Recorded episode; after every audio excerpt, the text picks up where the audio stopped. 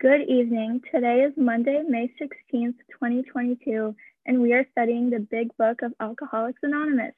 This week's chapter is There is a Solution, and our speaker tonight is Michael. Thank you, Michael. Thank you so much. And thank you all for allowing me to come and speak to you tonight. It's really my honor. Um, especially to talk about There is a Solution, which is one of my favorite chapters in the Big Book. Um, you know, many speakers have very long years of recovery and they come here into meetings like this and they share their long history and what their journey's been like. And this is not that story. Um, my story uh, starts in two places. And the first place is on the floor of my bedroom in August of 2020, when I was literally at wits' end and having a conversation with my dad, who had died in 2013, and telling him, I want to be where you are. I didn't want to actively hurt myself, but I didn't want to be alive anymore. I literally had gained more weight than I thought humanly possible. I had no clothes, literally none left that fit. And I did not think there was a solution at all. And so I just wanted to tap out. And Obviously, I didn't. And that's how I'm here with all of you, because I did find that there was a solution. But before I can get to that, I have to go back many, many years before all of that to a song, because that's where my story really starts with a singer named Connie Francis. Connie Francis, if you don't know her, was a big singer in the 1950s, and she had a string of hits. And one of them was called Among My Souvenirs and it's a very terrible song. It's terrible in that it's very tragic and sad. And it's about a woman who is unpacking all her souvenirs from her lover. And the lyrics say at the bottom, she finds her broken heart among her souvenirs. I heard this song when I was 10 years old as my mother was making dinner. And we had an old AM transistor radio in the kitchen that she used to put on when she was making dinner. And I have no idea why this song struck me so much at the age of 10 and why it resonated me so deeply, but I used all my allowance that week to go buy the best hits of Connie Francis. And I used to listen to the song in our basement. Um, and I would have this, these big roaring cries and get it all out. And that was my therapy. That was my solution. That was my solution then. And what it showed me in the years ensuing was that I was looking for solutions anywhere I could find them. I grew up in a, in a very traditional working class Irish Catholic family in Philadelphia. And I was artistic and sensitive and a little feminine, and none of those things were going to fly very well in that environment. With a father who worked in a garage, my mother was a housewife, and I went to a very Darwinian Catholic school. Um, and so I found my solution to surviving my environment in various ways in Connie Francis and her souvenirs, and most of all in food. I was the youngest of four boys. My brothers were very sort of virile and athletic, and I was not. And there was a five year gap between me and the three of them. And so I was left alone a lot with my Hardy Boys books and my paint by number sets. And I tried to basically stay out of everybody's way. I found the food early because it was a great coping mechanism for me, as it was, I'm sure, for all of you. It soothed everything over. It should have made everything go away. I used to say all the time that, you know, I learned how to throw dinner parties early, but the only people who were invited were Duncan Hines and Betty Crocker. When you when you when you start young, as I did in the food, you don't know what you're doing. Like nobody's there to tell you not to do it, especially frankly if you're a boy. You know, there was the sexism that went on in, in especially in a working class environment like that. If you were a, a girl who were stuffing your face, you were shamed by it. My cousins were, but I wasn't because, well, he likes to eat. You know, he's a big guy. Big guy was the big thing, right? It was almost a masculine thing to do to be fat. Of course, in high school, I figured out I didn't want to be fat. So then I got into restricting. The train left the station, the roller coaster started, and it went up and down and up and down for decades decades. Um, a ritual of, of self loathing and punishment. Um, you know, it's your fault, you're not good enough. Um, and every time life threw me a curve, you know, I got broken up with, I, um, I got fired, um, you know, something else happened. the trains out of the station. Um, and what I really didn't realize was that the food was offering me a way to pave over very deep, very meaningful problems of my self worth. I hated myself. I mean, I just said things to myself in the mirror that I would never have tolerated from another living person. But somehow being able to say them to myself was easy. And it was easy to believe. And I think because of the way I was raised, and you know, I feel like in a lot of these shares, we all paint our families as these ogress people. They were, they they tried. Like my parents tried. They did. They loved me the best they could. They did a lot of things right. They really did. But like I paid for a lot of things they did wrong. And I paid for it in food. That was the currency I used to mitigate it and on and on and on and on and on. You know, I just wanted to be like everybody else. And I wasn't like everybody else. And that was really the problem. Um, I hid my shame and my self loathing. And, um, and, and what happened was, is then in order to cope, I had to eat more and more and more. I was very social. I was very successful as my career went in. Um, and that's sort of the thing. There was this Jekyll and Hyde thing going, you know, um, which even the big book talks about, about the Jekyll and Hyde thing, right? On the outward side, I had a career that was sort of rewarding, interesting, and at points even glamorous. I was a writer, um, and I wrote for a lot of magazines you've all heard of, um, and became an editor and had an expense account and traveled around, and it was very fancy and all of that. But inside, I was completely broken miserable, alone, and desperate. And that's a tough life to live because you're living two lives. You're living the life everybody sees, and you're living the life nobody sees. And it's funny, Gabriel Garcia Marquez, the famous writer, and he has a famous quote, and it says, Everybody lives three lives their public life, their private life, and their secret life, right? Our secret lives were in the food that's where I lived too much of the time to the point where I would go to stand at parties and then plan all my binges. You know, I would be standing there like in a cocktail party. And I've always said this, and I've said this at other meetings there was nothing worse than standing at a party where two thin people were arguing over who was fatter. Nothing would set me off more. And then I would sit there because I would just think, well, what are you saying about me when I'm going to the bathroom? I mean, what? And so I would stand there and I'd think, okay, how many fast food places are within a mile of this party? How many grocery stores are open late? What do they sell? What's on sale? Like what what do I feel like? What if I have this and this and this and this and this? And I would plan these uh, all while I'm standing there with a glass of wine, listening to somebody talk about like Rihanna. Like it was insane. But I wasn't present in my own life you know and as a result i would take off pull the blinds close the doors and that was it. And that went on for a long long time.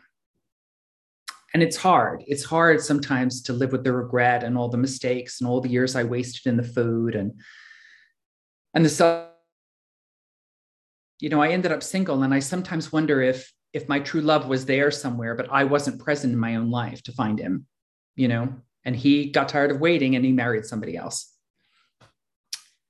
Um, and in that way, I can still feel very other, even today, as a part of my program, part of a tentpole of my program is sort of pushing back against that, against sort of the self-loathing and against the regrets and against the like, why didn't I do this? We have to, because our program is about looking back, right? anybody who's done step eight and nine knows like that's what it's all about. Step four is all about looking back, it's digging up all that stuff.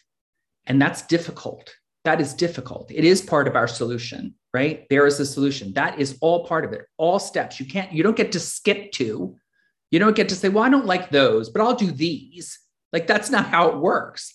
I say all the time, this is a really simple program, but it is not easy. You've got to want it. How badly do you want it? Is really the question you've got to ask yourself. And for years, my answer was evidently not as badly as I want to go to this drive through because that's easier and it'll pave it over. And now it won't last. But you know what? I don't care. I don't give a shit that it doesn't last. I'm going to do it now because it's easier. And I wasn't ready. I was not ready for this program. And if anybody had tried to recruit me into this program, I would have told them to get lost. I got taken to an OA meeting, I don't know, 10 years ago now by a friend who was in program and knew I needed it. I mean, because we all know somebody who needs it, right? She took me. I went in. I saw all of you. There's a lovely speaker. And I sat there and thought, this is a cult. Are you kidding me with this? I can't wait to get out of here and go eat. Like these people are nuts. Give up sugar. You're going to like, uh, you might as well tell me to cut my arm off because I wasn't ready. I wasn't there. I wasn't given that gift of desperation that we're all given and that ends up here with all of us. I wish I'd been given it sooner. That's where the regret part comes in. I wasn't. And that's okay. You know, my journey to okay is my journey through the steps. And that's what I've been doing. You know, I'm on step 12 now, which I didn't think I'd get to step two. But, you know, here I am. And that brings me to my night on the floor. I was on the floor because the pandemic, of course, was fertile breeding ground for our disease, right? You can't ask for anything better. Not uh, we're telling you, you have to be alone. You have to hoard food because you can't go out and get it, and don't go anywhere. Well, okay, that works for me. Like I ate myself into oblivion. And the pandemic started in March of 2020. By August, I had gained 40 pounds in five months. I was already obscenely overweight by the time the pandemic started. so I'm standing there, I'm sitting there on the floor sobbing, talking to my dead dad, who was in AA and who I saw recover. I mean, he had a remarkable recovery. And I, I missed him desperately. And I just said, I don't know what to do. You need to help me. You need to send me some help. I can't do this another day. I just am not going to make it another day. And I heard him say to me, Go to bed. Okay, that's simple. So I went to bed. And I got up the next morning and I thought, okay, I'm gonna I'm gonna go. I'm gonna go onto a, an OAME. I'm gonna find one online. I'm just gonna see because I I don't have anything left. I have nothing left to lose, except my life. I went on a meeting, and you know they say, "Is anybody new?" And so I was like, "Yeah, I'm new." And they said, "Oh, introduce yourself," and I did, and I was pretty grouchy, and um, and this the chat was open in that meeting and people could you know chat at each other. And this woman who was clearly one of the old guard you could tell it she had her shit together. And um, loved those old broads. And so she um, she messages me in the chat and she says we're really glad you're here which is a lovely thing to say so i of course because i'm grouchy i text her back and say i don't i don't see a way out of this i feel like i'm at the bottom of a well and i'm never getting out and she wrote me something I've never forgotten, which is she said, Don't worry, we'll throw you down a rope. And they did. They did. Because I came back the next day, and I came back the day after that, and the day after that.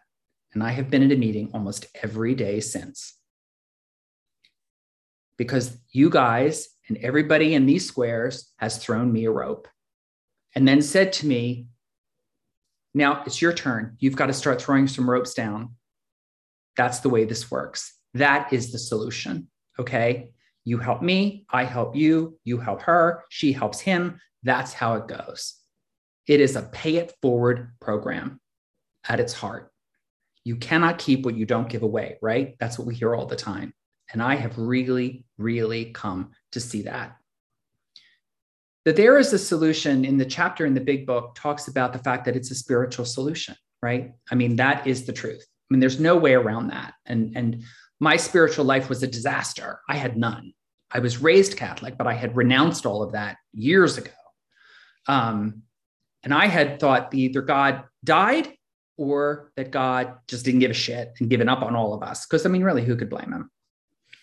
And so I was in self will run riot. I just thought the only solution was going to come from within. And I had a really hard time on the steps two and three. It took me a long time because I was like, oh, are you kidding? Like lighting candles. And I just, thank you. I just could not wrap my head around it. You know what I mean? I couldn't get there right away. But I had a great sponsor and I had a choice when I came in. I had these two guys I was trying to figure out which one. One was like the old drill sergeant type, and one was this more huggy type. And I went with the huggy guy because I just thought I, I can't be scared shitless at this point. I'm too fragile. So he said to me, look, it doesn't, you know, you there's not a time, I'm not, I'm not here with a big timer. I want you to do them right. Don't do them quick, which was really helpful. You can't drag it out forever, but I, I took my time because I didn't want to say, I'm going to turn this over to God if I really wasn't going to do it. And so it took me a little while. Um, I had survived all those years with a belief that no one was coming. And the reason no one came is because I didn't ask someone to come. You got to ask to get. So I finally, finally figured out I had to ask. And I asked and I got. And slowly it started to work, right? I mean, it starts to work the more you do it. Like I started to lose weight. I had a food plan. I stuck to it. I had a sponsor. I called him. I called all of you, and you called me, and I read the book, and Ebby Thacher, and you know Rowland, and Bill, and Silkworth, and the rest of them. Okay. Um, then my mother dies in February of 2021. So I've only got like six months in, and I'm I'm I'm a, I'm fragile. Um, and I just feel directionless. Um, I got let go of my job. My mom dies. It's the middle of winter in Philadelphia. I'm like a disaster and I'm feeling really on the edge. But I used the tools and thank God I had them. And I said to God, okay, what? What? What? And I heard God say to me as clearly as if one of you were saying it to me repeat after me, my new life is coming. So I stood there in my living room and said, okay, my new life is coming. And then I heard God say, louder, please. So I scream in the middle of my living room, my new life is coming. Okay. My new life showed up because I moved to Los Angeles, where I am speaking to you now. I've always wanted to live here, but I never had the guts to do it. I got a fabulous new job on a college campus running a magazine for the alumni. I made new friends. I go to the beach. Um, I lost 70 pounds. I sponsored two people. Like my new life showed up. Not everywhere. I didn't get the love of my life part, but you know what? For the first time in my life, and I'm 59, I believe that it actually might happen because I am broken, but I am slowly gluing myself back together to be able to be a whole person for somebody else, which I never was before. 18. Thank you. So here's where I'm going to close. I'm going to close by telling you that that process, that whole process, right? That the big book tells us, you know, if you are seriously alcoholic as we were, we believe there is no middle of the road solution. We were in a position where life was becoming impossible. And if we had passed into the region from where there is no return through human aid, we had but two alternatives one was go on to the bitter end, blotting out the consciousness of the intolerable situation as best we could, and the other to expect, accept spiritual help. That was the solution, and that's what I did. And today I stand here or sit here in front of you, and look, the rest of it, I still have regrets and the remorse and all of it, but it, I'm trying. I'm trying to put it on a shelf and I'm trying to put it behind me, and where hopefully it will stay for a very long time untouched and unloved among my souvenirs. Thank you so much for letting me talk to you today, and God bless you all. Thank you so, so much. We will now open the meeting up for questions and for three minute shares. As this is a big book study, sharing and questions should relate specifically to the chapter and step being studied this week. We ask you to accept this guideline in order to keep the meeting on track. If you'd like to share or ask a question, please raise your virtual hand, which is under reactions, or star nine if you're on the phone. and the Zoom host will call the raised hands in order and ask you to unmute when it's your turn. Would the timer please set a timer for three minutes each for each share and announce when the time is up. If the speaker is asked a question, please allow for three minutes for the answer.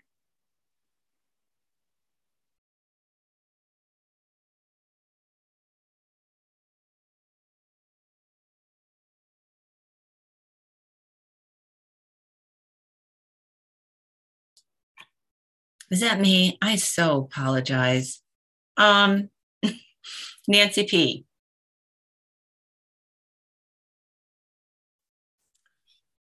Hi, uh, Nancy. Thank you so much. And um, excuse me, thank you so much for your share. Michael, right? Um, it was awesome. And I just wanted to say one thing is that, you know, I loved when you were talking about, you know, we don't wish to forget the past nor wish to shut the door on it. Um, and you know, sometimes it does cross my mind, what if? But my life was imploding so severely that I I really have to believe that I recovered exactly when I needed to. First of all, and second of all, I can tell anybody that doesn't feel like they're going to get you know the solution that it's there waiting for you in the bank and it never gets withdrawn. It waits and waits and waits because you know i i said just like what you were saying i was thinking to myself he thinks he's grouchy. I mean i feel like i wrote the book on nasty. You know i was surrounded by people who only wanted to love me. That's all they wanted to do. And my attitude was get away. Leave me alone you know and and then my my um my punctuation mark on that was this face. Get away and leave me alone. And they all said okay. But when i was ready when i was ready everybody came rushing in and nobody said told ya. They all said we were waiting for you and we're so glad that you're here. And today i have to say that you know, my sense, and this very meeting, I say it all the time, this very meeting, you know, it's okay for to somebody not wanting to use the word buddy. I can't stand the word God. So, you know, so I try not to use it. And um, you know, everybody, I just feel like everybody was waiting for me and they're all like having a birthday party just for me, like, we're so glad you're here. Oh my God, you're so glad. And um, you know, it's like I have to beat them off with a stick, not, you know, literally, but, you know, I feel like I'm inundated with friendship, more friendship and love, more sometimes than I can handle for me, because I'm still like that nasty, mean person inside sometimes. But for the most part, I feel pretty comfortable. And so this is, I could park a truck up to this house that I'm at and load it up every day. And five seconds after I drove by, drove away, it would be filled up with with money and trips and jewelry and clothes and whatever else I wanted. It just is never ending and um, it's limitless. And, um, you know, that's the solution for me. And with that, I'll pass.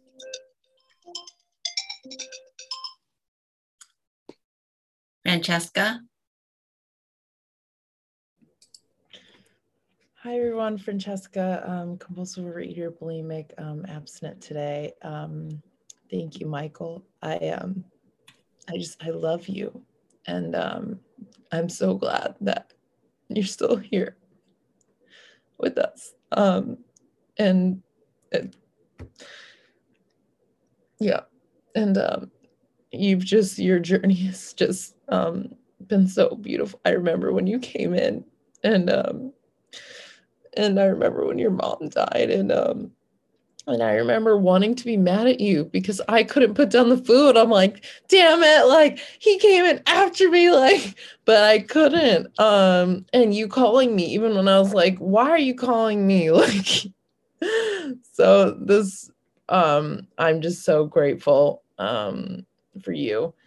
And um so many of the things you said, um, this, yeah, the the private life. Oh my god, so grateful that you brought up the whole party thing I used to, I can so specifically remember like a party, what I was wearing, my hair, my this, not because of the party, because of planning the binge. Because I remember the moment, you know, it's like, no, I'm gonna try, I'm gonna try, I'm gonna try. And then the moment where it's like, no, fuck this. And then I'm just there and it's like, when can I leave? When can I leave? When can I leave? Or if I couldn't leave, it's like, okay, well, I can't leave because, you know, whatever coordination, but it's fine because the food is there. And remembering like I lived in Manhattan and like I'd leave the bar and then just stop as many times as possible you know get a slice of pizza you know get a slice, just and just eat and eat and eat. And um so that is just that's so important for me to remember because remembering it doesn't matter. Remembering it never kept me safe. Remembering it is not the solution. Um you know the solution is the steps. And i love how you just said that like the journey out of self-loathing is the steps um and and how you know just that you just you work the program. And um i remember a time that um i was not you know uh doing well. And um and neither were you subsequently in, in your life. Um but you're like yeah but i made my three call like you just i don't know you've just always had this way of like just transmitting um the message despite whatever's going on you know? Um and so i'm just um yeah it's just like a treasure to get um, to know you and and so many of you and and to be here with you all. And it makes it like oh my god like like thank god i'm a compulsive overeater and bulimic because like you know i wouldn't trade my uh, uh, you know as it says um somewhere in there even if i could i wouldn't trade my worst my best day for my worst day here because my best day is this solo trip to romania oh you know, like my life, everything amazing. And I still binged and purged on that trip, you know? So, anyways, thank you so much. That was amazing. You're amazing. Um, you're all amazing. And I mean it. I'm not just full of shit, which I usually was before. So I passed. Ellen. Hi, I'm Ellen, compulsive overeater, Chicago. I'm just getting my voice back from being sick. But um, Michael, I just wanted to say thank you for your share. There were so many things I wanted to cry, I wanted to laugh, um, and so many things that I could relate to. And that's what I think is so wonderful about this program is that you and I are probably two very different people with different circumstances. But I think about when you talk about your life that nobody knows about. I remember being in high school and on the outside, I had friends, I was a cheerleader, I helped everybody with their problems. Everybody thought I was so happy, but inside I was really sad. We'd go out for pizza on Friday nights after the basketball games, and I would get a salad, and everybody else would get pizza. And then I'd come home, and my parents would be sleeping, and I'd eat the house by myself. And I, I always I just am getting emotional, but I feel like I wish I would have known somebody like you and and all of you then. Um, and here I am, 56 years old, and those memories of being 16 are still just as painful. Um, but I'm here and um, I'm working the steps. I'm I'm in steps two and three about and and my question I have a question for you, Michael, is how did you come to find your faith and how did you come to find your higher power? Because I do believe it's out there and I believe that there's a solution, but, and I'm definitely open to it, but I'm still figuring it out. Do I answer? Is, is that how this works? Oh, okay. So um, uh, thank you so much, Ellen. That was lovely. Um, I'll just quickly say, because I know people want to share. Um, in terms of how I found it, uh, I was not going to be able to go back to the stained glass scented candles routine. Like that was just not going to work. Although I do like an occasional scented candle, but the um, what I I did is I went for a really basic approach. I mean, my sponsor said, I said, I'm not. How do I know anybody's listening? And he said, You don't, but you can talk. Talk as if somebody's listening. That's the basis of faith, right? You're talking and hoping somebody, you can't prove it, right? That's why it's faith. So I just started literally knocking. I would knock, knock on the table or knock on a window and say, Hi, HP, it's me. Here's what's going on. I am really angry, or I am really sad, or I really had it, or I think this. And I would just spout as if they were sitting across from me. And I did that and did that and did that every single day. I still do it. And I will tell you that occasionally I got answers back in my head. I got actual responses back, like the, the your new life is coming. And like I originally thought, well, I'm making this up. I'm having, I'm going nuts, right? Because I'm imagining all this. It's not really happening, except my new life did come. Everything I was promised happened. My new job uh, that I just got, uh, I'm t- I didn't, I was six months and I wasn't getting it. And I, I finally prayed about it and said, and God said to me, What do you want? And I said, I want you to give me this job. And he's like, Fine, I'll give you this job. I said, Oh, really? When? And he's like, This week. I was like, Okay. I was like, I actually had the conversation. The next day I got the job. I'm not making that up. Swear to God. That's what happened. So, like, why would I not believe any of this? Why would I, I, I wouldn't be here without it. So I don't think it matters how you do it. I think you just have to do it. It can be an artful, it can be guttural, it can be in your car, it can be while you're, you know, whatever. Just talk because somebody's listening. Mm. Ian? Hi, I'm Ian, compulsive reader. Very grateful to be here. Beautiful shares, Michael. Just fantastic. Um, talk about throwing a rope. I, I can't count how many times in this program I've been hit in the head with the rope I didn't know I needed to take. um, so, so many things I relate to. I think uh, one of them is is like your new life is coming, right? I think um, that was so hard for me to believe when I was in the food. It was it was just so hard. But the the I you know I when I would hear people speak and when I'd hear people share, um, when people would throw me that rope, you know, eventually I just got to a point where I'm like, I don't know if it's going to work, but I have no other ideas, you know, and it's like the, the state of having no other ideas is the, it's, it's the best, you know, it's, it's the only way to start. Um, and I was just trying to think of, I had, I had something else. Oh yeah. Something you shared about being in a really hard spot in your life in program and using the tools. Um, I'm not a big book guru, so if you know if this isn't true, correct me. But I don't think it says anywhere uh, in any of the program that our life is just going to be like sunshine and rainbows. And Nothing bad will ever happen, and you know everything we want will come true. You know, um, it's certainly not been the case for me. Um, but but we still get through it. We get through it together, and there is a solution. Like that's literally what it means. It's like I have a way. Um, so yeah, that's all I've got. I'm gonna I'm gonna pass. Love you all. Okay, we will we will now stop the recording for unrecorded questions and shares. Would the Zoom host please stop the recording?